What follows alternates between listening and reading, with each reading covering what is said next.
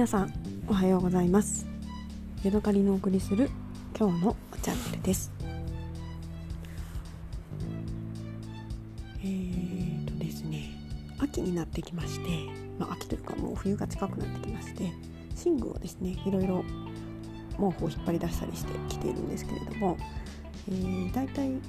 夏の間は私ずっとリネンのシーツというかリネンの、まあ、シーツかシーツをずっと使ってるんですね。我が家は和室があるのでアパートに住んでいるんですけれどもそこの和室があるので、えー、お布団を引いて過ごしています。えーと、低反発布団みたいなやつこれは昔ニトリで買ったんですけれどもそれを、えー、お布団カバーで包んでその上にリネンのシーツを引いて寝てるんですね。でリネンのシーツは1枚だけのやつを自分でチクチク塗ったやつなので、あのすぐ取り替えられるしリネンなのですぐ乾くしっていうことで夏はすごくそれを使うの気持ちよくて気に入ってずっと使っていました。でこれはですね私が10年ぐらい前にあの生地屋さんで買ったシーツで割とね厚みがあって、えー、丈夫で何も考えずにこの10年間ずっと使ってきたんですね。でなんとなくねちょっと薄くなってきたなっていうことは感じていたんですけれども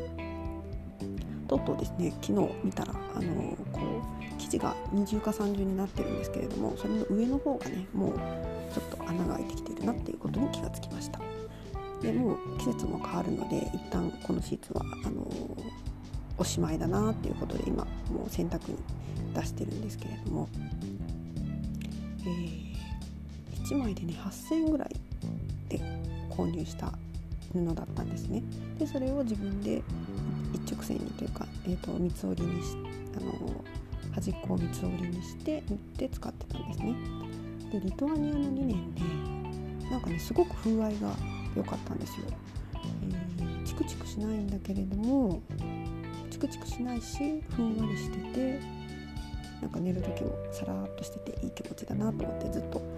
気に入って使っていたんですねで途中ですごくそのリネンのシーツが気に入ったのでもう1枚違う生地を買って作ってみたんですけれどもそれはねもうちょっと安い生地多分中国製の、えー、朝の生地だったんですね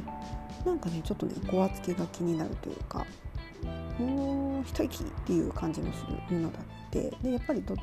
どうしてもこっちの、えーと自分の好きなリトアニアのリネンの方ばっかりを使ってきました。でこのね2メートル30の長さで幅が180ぐらいあるのかな。ですごく大きな理念なのでなんかねこのまま捨ててしまうのももったいないしまあ普通だったら私はあのちょきちょき T シャツとかでも切ってあの何ていうのかな。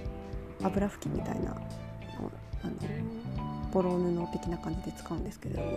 2年をねボロ布で使うボロ布にしちゃうのってすごくこう抵抗があってなんかいい方法はないかなと思って。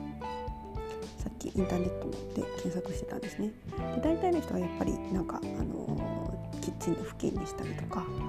なんか枕カバーもう一回作ってみたりとかっていう風だったんですけれどもなんかね結構1年半でボロボロになっちゃったみたいなこと書いてる人がいてそれを考えたらねうちのこの理念ってもう10年ぐらい使っててなんて長持ちしたいいお買い得なものだったんだろうっていうことをね、あのー、改めて感じました。同じ生地はねもう手に入らないし多分きっとそこから物価も上がっちゃってるのでねもう今買ったらいくらになるのか分かんないんですけども、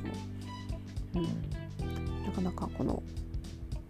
2年のシーツっていいなっていうことを思いました。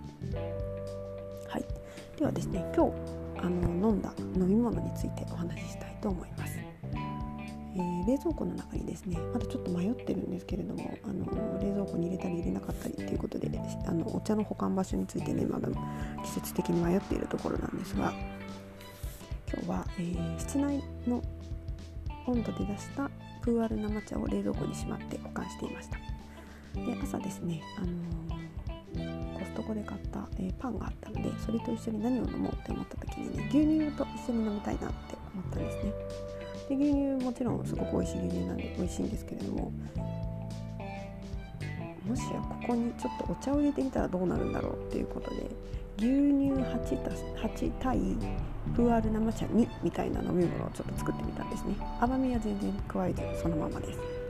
でそれを、えー、パンと一緒にチョコパンなんですけど一緒に食べてみたら。うん。し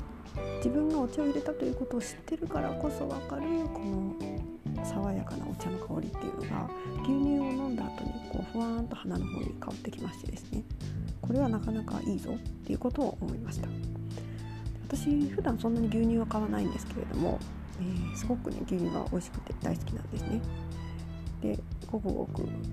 飲んじゃうんですけれどもそれをこのねお茶をに入れて牛乳を8だったら消費量も減らせるしそこはかとなく美味しいし、ね、なかなかいいんじゃないかななんてことを思いました。またね他のお茶も入れて作ってみたいなと思いましたね。まあ普通に紅茶とか入れたらね全然ミルクティーなんですけれどもプーアール生茶っていうところがねちょっとプーアール熟茶だったらまだなんとなくイメージがつくんですけども生茶っていうところがすごくね私的には面白いポイントだなと思って自画自賛の、えー、お茶の牛乳割りでした。でねお茶の牛乳割りなのか牛乳のお茶割りなのかっていうのを考えた時に焼酎の水割りっていうのは水の方が多いですよね普通。なので、えー、牛乳のお茶割りではなくお茶の牛乳割りだなっていうところでちょっとあの考えた次第です。はい。というわけで今日はここまでです。また次回お会いしましょう。さようなら。